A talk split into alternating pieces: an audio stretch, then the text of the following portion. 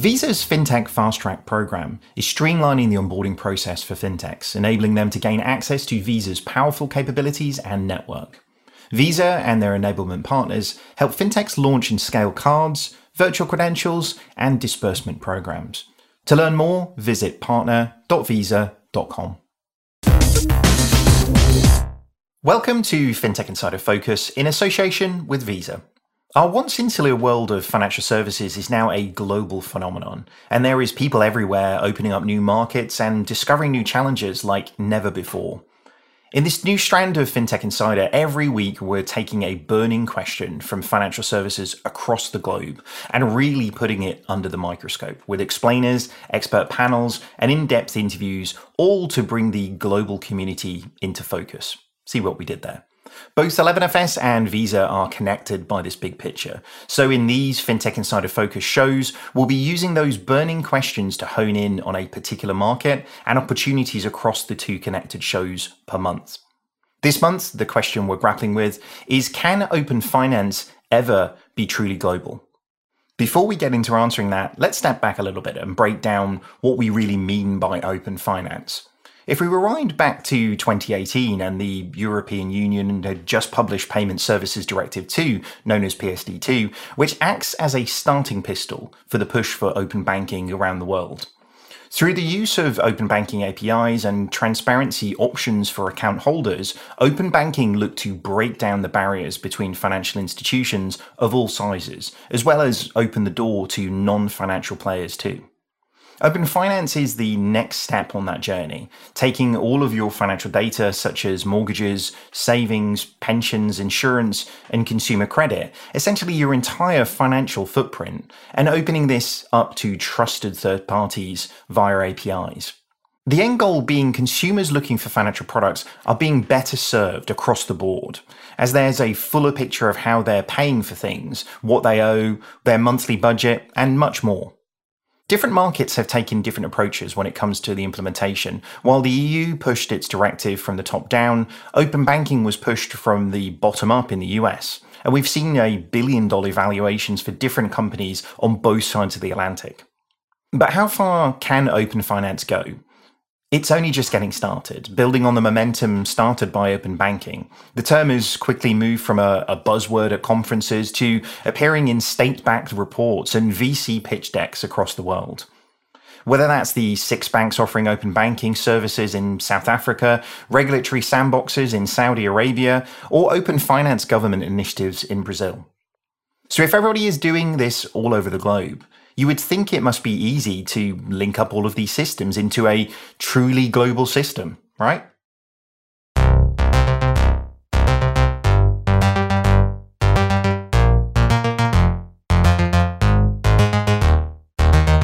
Welcome to FinTech Insider Focus. Today, we want to take the conversation about global potential of open finance a little bit wider. We put together a panel of experts to really dig into the question can open finance ever be truly global?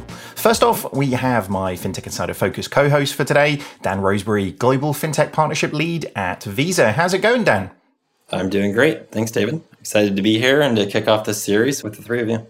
Yeah, it's going to be a fun one, isn't it? I think with all of the things that are happening and uh, this subject particular out there, it's a, an amazing one. But I mean, this is something that is very close to your role at Visa. Tell us a little bit more about your role uh, and actually what this means to Visa as well.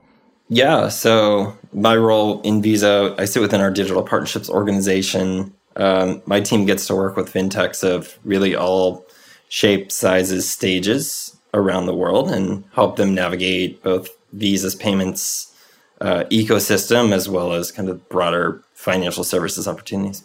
Very cool. One of the coolest jobs, I imagine, in the company, but uh, we won't put anybody else in Visa to shame just yet in that one then. But uh, speaking of fintechs of all shapes and sizes, we also have Andrew Norman, who is the Senior Engineering Lead at, for UK and Europe over at Wise. How's it going, Andrew? Great to have you on the show. Yeah, good. Thanks. Uh, thanks for having me on. Yeah, no worries at all. For anybody who's been living under a rock for the last 10 years, tell us a little bit more about Wise and what you guys do. Uh, yeah, so Wise is the uh, the global fintech that's uh, helping people move money all around the world. Uh, I look after our customers in the UK and Europe, um, so that that includes a lot of work on on open banking, uh, which is why I'm particularly interested in the topic. Very, very cool. Well, fantastic to have you on. Um, next up, we have Matt West, who is the Vice President Strategic Accounts and New Markets over at MX. Thanks for joining us, Matt. How's things? Amazing. Thank you, David. Nice to be here. Very cool. And uh, for anybody who doesn't know MX, uh, tell us what you guys do and uh, spread the love. Yeah, um, MX uh, headquartered in Utah in the United States. Um, we uh, do a lot of things, um, but uh, largely known for um, providing open banking software and infrastructure, amazing mobile experiences, uh, personal financial experiences, sort of handling both sides of the coin of open banking, of both uh, being an intermediary and uh, and also to uh, to share that data with fintechs and banks, and also to help provide the infrastructure to those who are getting their data out in the market. Very, very cool. A lot of great fintechs popping up over in Utah. Like, there's a real hub building there, isn't there? Yeah, Silicon Slopes, we call it. very cool, very cool. Um, before we dive in, uh, just a little reminder, listeners the views and opinions on our panel are their own and don't necessarily reflect those of the companies that they represent. And as always, nothing we say should be taken as tax, financial, or legal advice. It's just going to get me into trouble if you follow my advice, I'll be honest with you. So do your own research. All right. And with that, let's get into it. So, uh, Dan, maybe starting with you. I mean, open finance is a, a big topic, but it's a big topic for you guys at, at Visa as well when it comes to everything that we're setting out for, for 2023. Um, tell us a little bit more about why that is. One of our missions is to connect the world in order to enable really individuals, businesses, and economies to thrive.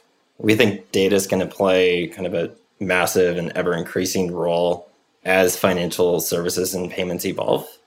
One of the things that tends to happen when people talk big data, open banking, open finance, kind of that topics and technologies like AI and ML tend to take up a lot of the air in the room.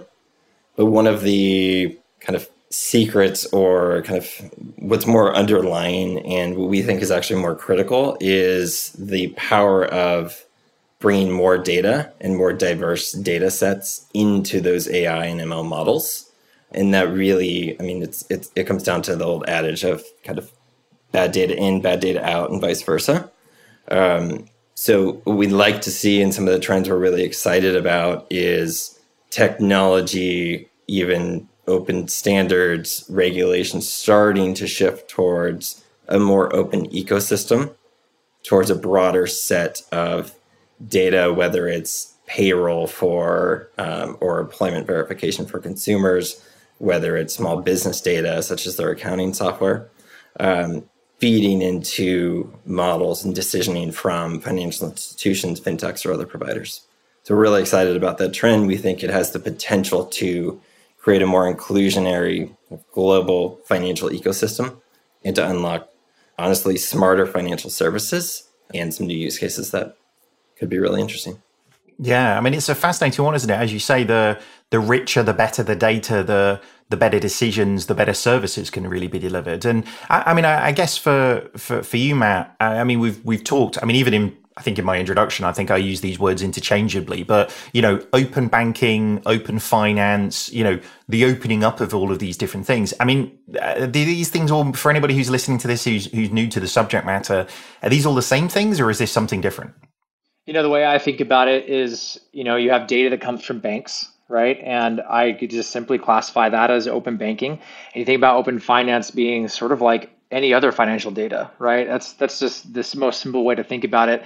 Um, so banks think about accounts and transactions and data associated with users that banks hold and possess. Account uh, information being really key, right, to enable money movement today. And then in open the world of open finance, think about you know payroll think about your bills and utilities and you know think about the places where you spend money and potentially having that data be more open in the future. I think that open finance is going to take a lot longer because the incentives are different, you know, for merchants, for, you know, utility companies and telecom companies to open up that data and make it accessible. But, you know, as we see more adoption of that data, um, or more adoption of the exposure of that data rather, it'll open up many, many more use cases and much more personalization for for consumers. And you know, I don't I don't think we even understand yet what the open finance data is going to do for consumers. I think it's going to drastically change their experiences with their money. Um, I, I don't think I don't think uh, banks especially are prepared for what it will mean when that data is available and accessible.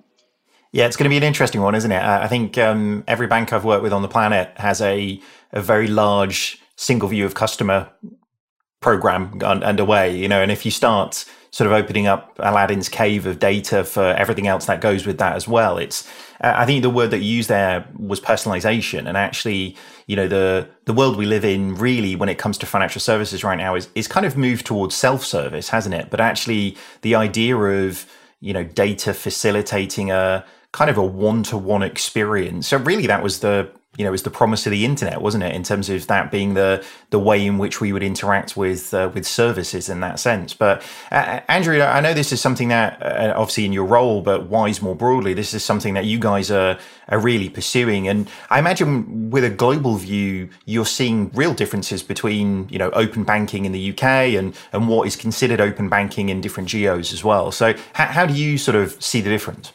Yeah, there, there is difference between uh, what some of the different regulators are pushing. Um, like in Australia, there's the um, they've got open banking at the moment, but it's really just data at the moment, no payment initialization. Um, yeah, we're seeing we're seeing some differences between you know the UK and, and Europe. Uh, like we're we're looking forward to to premium premium services with open banking, uh, hopefully coming around this year with uh, in Europe, so similar to VRPs that we've got in in the UK. Um, yeah, th- there is a lot of differences. It would be fantastic to see see more standardization, uh, but at the moment we're not really seeing a lot of standardization even within Europe itself.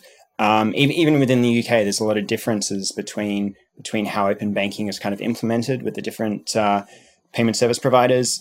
So I, I think before we really kind of see it kind of go go more global and and uh, it'd be great to see more standardization and really really kind of uh, align between some of those regulators that I think, think that would really open up a lot of opportunities. Andrew, how are you thinking about personalization? Just kind of sticking on that personalization topic. Um, I, I think the way we've kind of talked about it recently is really when you think about an individual or a business of any any size, they they each have their own individual kind of financial wellness, call it score and attributes, um, as well as risk profile. So, how do you think about? I know you serve consumers and businesses. How are you thinking about kind of a more tailored approach, maybe leveraging some open finance or, or data? Yeah, so I mean, we use open banking data for for some of our um, some of our risk profiling, um, but I think I think what we we really want to see with open finance is uh, is comparison data really kind of take off. It would be absolutely fantastic if open finance could include more information about products, um, could include uh, like with with customer data, as you say, like you can use that to to get quotes, to get real comparisons between different providers, um, and so that that would I think that would be huge, and we, we'd really love to see that kind of kick off. Um, and, and, when you say comparator data, I mean, that can be comparison of spends, but it could be comparison to other individuals as well. Because the, you know, I think the going beyond the pie chart uh, in terms of uh, being able to reflect back what people have done, but but really being able to show that in the context. Because I'll be honest, like we all work in financial services, but I don't know if I'm doing well or not, you know, and actually the, the idea of being able to understand what you know Stacey down the road is spending on her broadband, or actually whether my savings are sensible for a dang I'm 42 now, 42 year old. You know, like actually is that is that good? Like I've no idea. So it feels like actually this data can really put some context to to people's individual understanding of what those things are. But but it feels like we've got a long way to go. I mean, Andrew, you touched on regulation and the part that the regulator plays in this. And I mean, Dan, you know, Visa operates globally in terms of your your remit. It must be really quite difficult, I guess, with different regulators doing different things and pushing in slightly different directions to you don't have the same Lego blocks in every geo, which makes it difficult, doesn't it?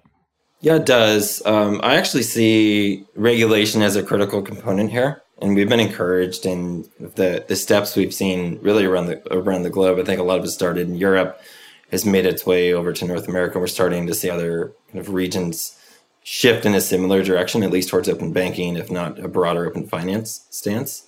Um, for this, this becomes about breaking down data silos as much as it becomes about kind of normalizing new data sets, such as some of those alternative data sources we talked about.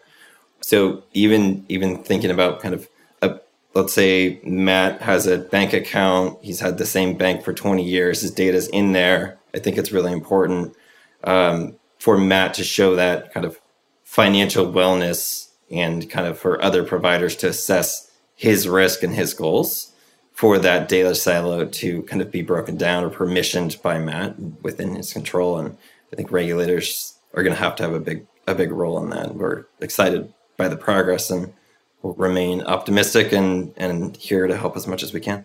Yeah, it's it's an interesting one, isn't that balance? That balance there between not being able to do something because you can't get access to the data and then the data only being accessible when the regulator has mandated that it's exposed. There's a there's an interesting sort of balancing act between those two. But um, sorry to cut across you, Matt. Go ahead. No, no, no. Just gonna add an observation to what Dan was saying. Just you know, thinking about the different global markets and how um, you know you have some regulatory led markets and you have some more market market led changes happening, right? Like the U.S. has largely been market driven, and I think that's been interesting to watch. I think in Canada, you hear a lot more, uh, a lot of waiting really for government regulation to come down to say this is what we're going to do, and of course you have PSD2 in in the UK. Um, I don't have a lot to a lot of insight on what's going on in Europe, but I'd love to learn more about that. But I, I guess the big questions you wait for is one like who who owns the data, right? That's a that's a key I think thing just to understand here, right? Is you think of who are all the stewards of the data and and having that information be be passed through the chain, and um, and what's required, right, for each steward of the data in terms of data security and infrastructure, and then and then you also think about what data elements must be exposed, right? And if um if some data elements need, need to be exp- like different data elements are expose different amounts of competition and different different things that are really key. Like you just think about this one credit card interest rates, right? Like that is interest rate is a key thing that financial institutions and fintechs that offer cards compete upon, right? And so if that data is mandated by government that it needs to be shared, that changes the competitive landscape drastically. Just that one piece, right? You also think about, um, you know, other other data elements. I, I, that's a great example. We can stop at that one, but like that's that's an interesting thing that the government regulation can have impact on, right? Like who owns the data and and what data elements do get shared, and then you also open up and think, okay, what about outside of just banks and regulating banks, and think, okay, what about open finance and having other sort of uh, industry players and different industries having that data be regulated, to be exposed, and it's um it's really interesting when you start to think about all those use cases and you know just the holy grail you know to just throw the ball way down the field and say what would happen when SKU data if that was regulated to be available? I mean that changes everything you know and um, i don't know when that will happen or if that will ever happen but um, if that does that that is a global game changer in my opinion yeah, just to just to double click slightly on the the interest rate one because actually,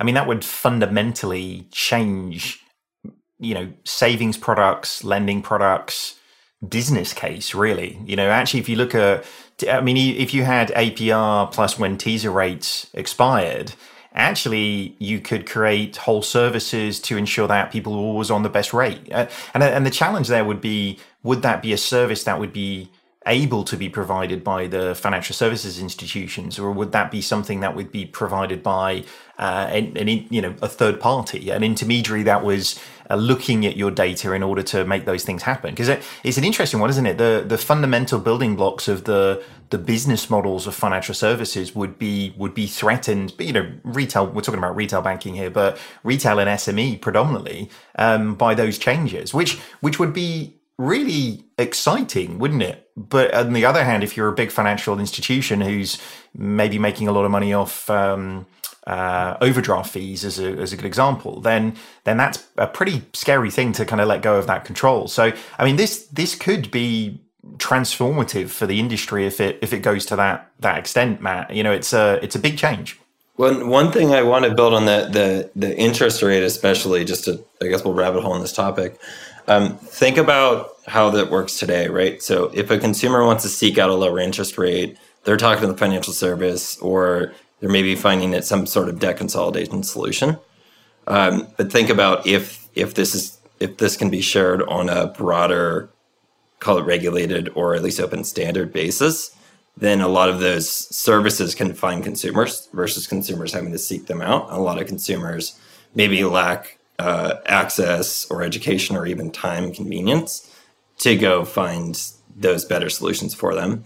And then even if you're within an existing uh, financial institution, let's say you have, a credit card APR, why couldn't that be dynamic based on your spend patterns or your if your salary goes up um, from your employer, then maybe that changes the risk profile and that could push a lower rate down.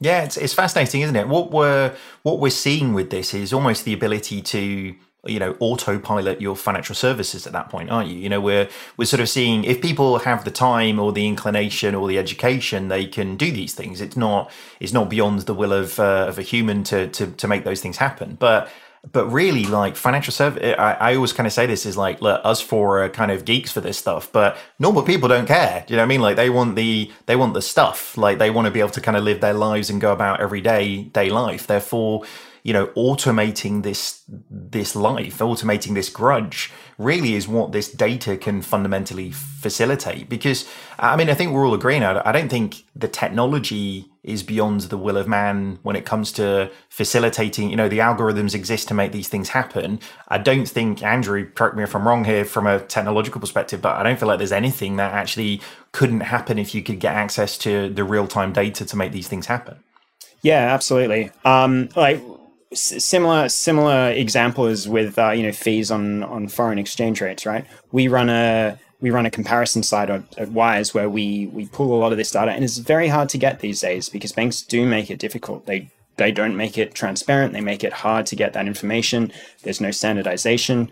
Um, I, I think that the two the two key things here are consistency and, and availability. That that's what we want to see out of these these APIs. Um, like today, I wouldn't necessarily trust open banking if I was, you know, at a uh, you know, standing at a, a registry trying to uh, buy groceries or something, I wouldn't necessarily trust it was available. Um, that's the kind of availability we need. That we know that that uh, you know this information is there. We know uh, you know it's consistent. Um, that's that's how we really really make use of of this data and I would say real time and interconnectivity, right? So that comes down to kind of the the standards and interoperability, because um, otherwise you're you're looking at kind of each company connecting to each other through APIs, and that's a long a long path. It's um it's fascinating. I always kind of think at these sort of inflection points, it's always sensible to look at sort of almost other industries. And actually, if you look at things like the advancement that we've seen in IoT and uh, home automation, actually there was three or four companies doing amazing things and and that was great. But suddenly my amazon devices don't speak to my apple devices that they don't speak to my google devices. And then actually what it requires is a real consolidated effort to create singular standards and interoperability as you say it, to to allow really smart things to kind of happen. So it kind of feels like we're on that, whether globally, whether it's through the regulator and a you know the the stick to make it happen, or the the market finding that actually there is a a real opportunity here. Uh, the carrot that actually means that they can go and make something more interesting happen for their business. It does feel like we're at that inflection point in uh, in the industry. So, I mean, Andrew, you talked about the the the sort of hurdle, the the the barrier to adoption. Is it as simple as just standards for interoperability, or, or is there a, a broader hurdle to get over when it comes to to adoption of this? Because this isn't just build it and they will come, right? We've got to we've got to have the real use cases that actually make customers care.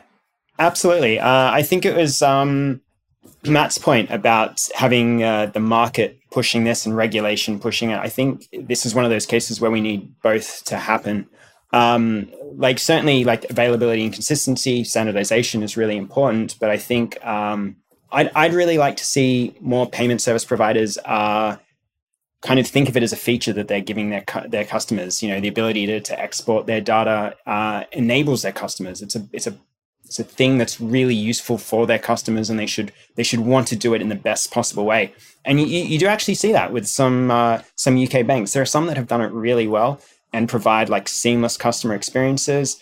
Uh, and it's it's fantastic. And there are others that have done it quite badly. Um, I think I think not only do we want you know the, the standardization better API, but I think we we kind of need to advertise this a little bit better. It needs to become more of a a household name. I don't know whether open banking or open finance is the the best words for it, but uh, it, it, I'd love to see it one day be something that that customers uh, you know compare their banks and go, oh, you know, their financial institutions and go, this is the one that does a better job of this, and that's that's partly why I'm going to pick it. Yeah, it's interesting, isn't it? In a world of standardization, we there is a sort of an element of caution there to a certain degree. I mean, obviously, uh, for anybody international, UK market comparison websites took over, like insurance, particularly credit card industry, mortgages as well, and actually the quantitative features of financial products uh, are only really part of the the service that you get as an entirety. So we've got to be careful that we don't really just get into a downward spiral of low rates and you know hidden fees in, in that way that we did with car insurance and van insurance and all sorts of stuff. But but it is an interesting one when you can truly compare apples for apples then actually you really get a true view of where you are. But matt matt what do you think? Is this um is this one of the the sort of big hurdles? Is it is it purely a technological hurdle or is there a kind of a broader context? Yeah i mean um i look to andrew as the technologist in the room right um for a lot of this. But um my my take, and I see, you know, in the U.S. we have the benefit of of FDX, right, to provide standards. I think that it's had great adoption. It's what MX uses in our infrastructure um, to to provide our MX access technology. And um, you know, when you when you think about the global question, it becomes way more complicated, right? Um, to provide standards that you know you'll have major markets, uh, you know, utilize and and thus adopt and and you know, and then you think about how just open banking breaks apart, right? You have those who provide their data, right? They're the ones who need to adopt the standards first and say, this is the standard we're going to use. We're all going to use it. And then you have those who are going to access it, or you have intermediaries. You could have direct accessors and you have intermediaries. Everybody needs to sort of play nice and say, we want to use the same standards. You don't necessarily need to have a global standard. Like I, I think that that would be that'd be awesome. It's it's probably like too much of a waterfall mentality for you know things are changing too quickly and you have too many things popping up around the globe.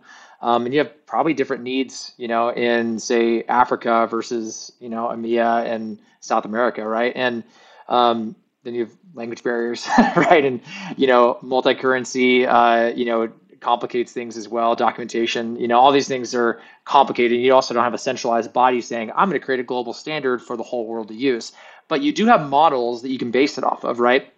Um, I'm a huge fan of FDX uh, in the US. Um, I think that it's a great model that uh, could be copied. You know, these these uh, documentation and the APIs are are accessible for people to to use and to copy essentially, and say I'm going to build off of that and have it be, you know, FDX esque, right? And um, you know, I think that that's probably the biggest challenge, right? To get adoption globally and have a global utilization of open banking, open finance is is just standardization. You know, like every market's got to land on a standard. I, I believe that pretty firmly um, for it to be ubiquitous.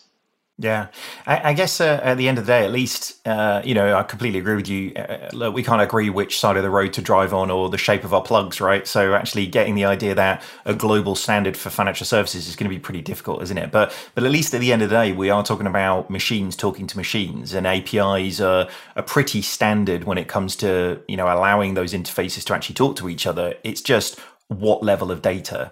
And I guess, you know, Dan, to to sort of round out from the top of the show, really, having the data is only part of the problem, isn't it? Really, you know, we I think Andrew uh, referenced VRPs earlier on, but going beyond just showing somebody some information and actually doing something with that, I, I feel that has to be the the step that we need to take to to really turn this from uh, interesting insights into action that fundamentally changes people's lives.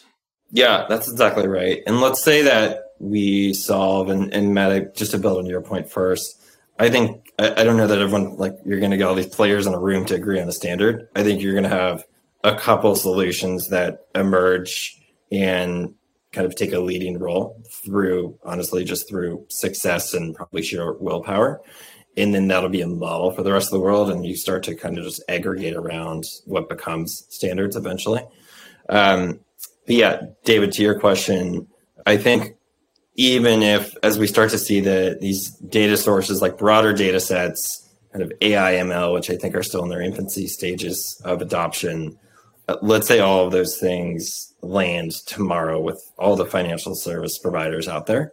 Um, you still need to drive awareness to consumers that hey, now you can do X, Y, and Z with these things. Now, Mr. Small Business Owner, your application for that loan that you need to go open that second location is not going to take you six weeks and all this paperwork that you're never going to have time to. It really could be as simple as, hey, click these few buttons to permission your data sets. We'll do everything behind the scenes. You'll have a yes or no or some options to you in a matter of ideally minutes.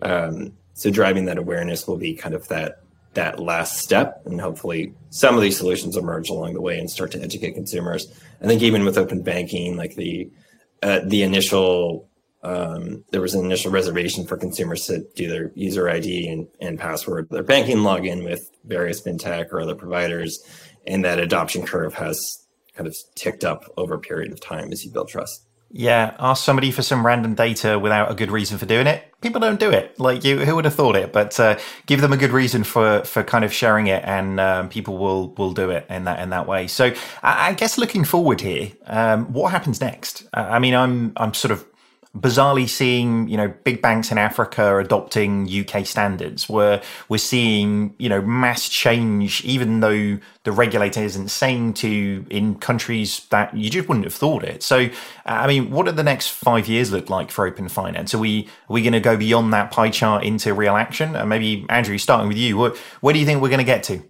Uh, well, I mean, some of the things we're looking forward to this year are the uh, the SEPA payments account access scheme, which I mentioned before, so premium services in Europe, uh, which hopefully will include things like variable recurring payments.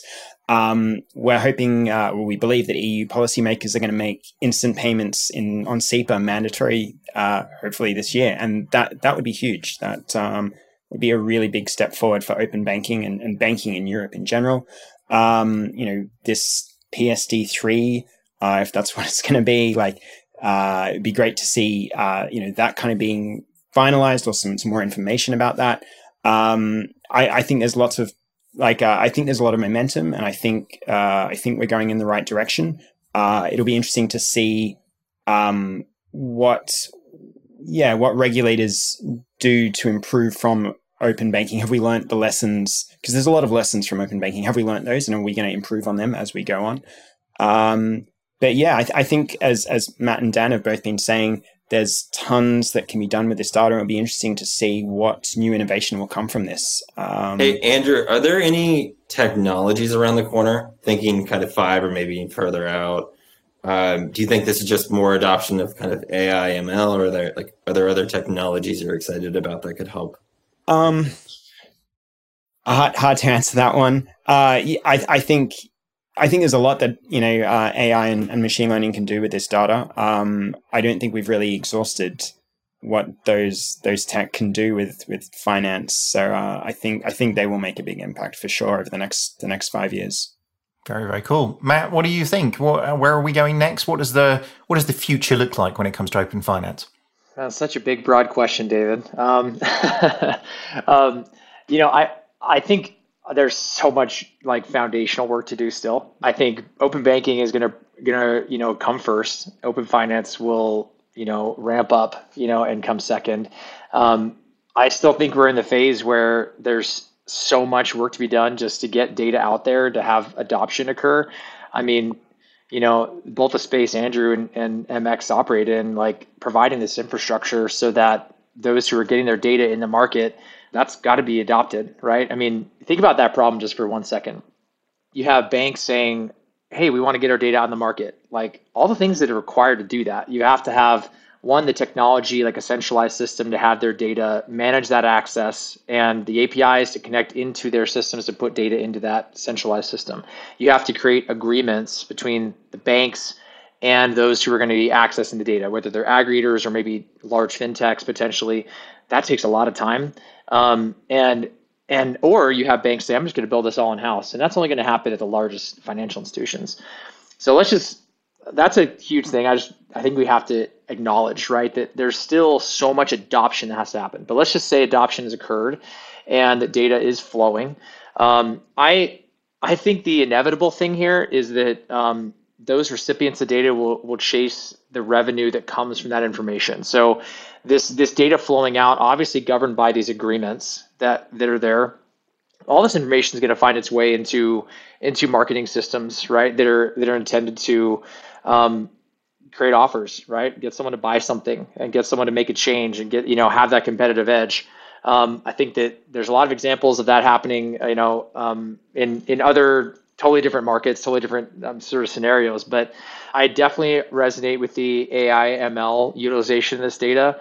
I think that for a while we're going to continue to be underwhelmed by what happens on the banking side and not see banks do all that much with that data.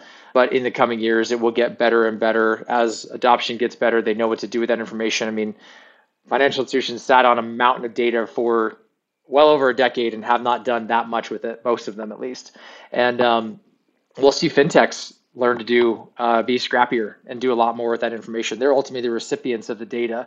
Now that's that's that's sort of my take on the on the big broad question. but um, yeah, yeah. No, I think it's super interesting. I mean, the the old uh, saying "marketeers ruin everything," right? There's uh, there's going to be a lot of ads going out there at some point, but uh, hopefully we get to a point where it's personalization of not just advertisement, but uh, but services that go with it. So maybe to to close us out, then, Dan, what, what do you think? Uh, next five years? I mean, it, it feels like there's a, a, lot of road to go in, in open finance more broadly. Yeah, I think we're already down the road. Um, I think open banking got the ball rolling downhill. We're seeing a lot of momentum, um, whether it's investment, uh, startups popping up, or um, even solution providers that are aggregating some of these third party data sources, as well as movement from the regulators, as, as Andrew and others talked about, um, where we are really excited about kind of even the next two to three years, and then looking at kind of five to 10 years out the opportunity to not only tailor financial services to consumers and businesses that have access today, but to open access for the first time is about 1.7 billion unbanked um, consumers out there, for example, um, where we think a lot of these alternative data sources and technology can help de-risk the model for whether it's fintechs or financial services providers um, to start to offer them uh, financial service products for the first time as well as even just access to the digital economy through payment products and other services. Fascinating. It's it's going to be a, a, really interesting one. The sophistication is going to be amazing in terms of what we can do, and and hopefully out of all of this, the customer comes out a, a lot better off in uh, in all of that as well. So unfortunately, we are running out of time. So that does wrap up this edition of FinTech Insider Focus, brought to you in association with Visa. Thank you so much to the panel for joining me. Where can people find a little bit more about you and your companies? Andrew, starting with you. Uh, thanks, David. You can find me on LinkedIn. Um, you can also find more about Wise on wise.com. Uh, and we also have our open roles on wise.jobs if you're looking for a new job or a new challenge in 2023. Very good. Always hiring, always hiring. Nice. Uh, Matt, uh, how about you? Where can people find a little bit more about you and all the good stuff that you're up to? Yep, I'm very LinkedIn heavy. Uh, feel free to find me there. Um, and you can learn more about MX at mx.com. Very good. Dan, they can find us here, can't they? But uh, as for what you do for a day job, then uh, where can they find a little bit more about you and the good work you're up to at Visa? Absolutely. Uh, LinkedIn works. Um, and then you can actually find uh, information about some of the things we're up to in FinTech and our, our partnership programs. So partner.visa.com is where I would start.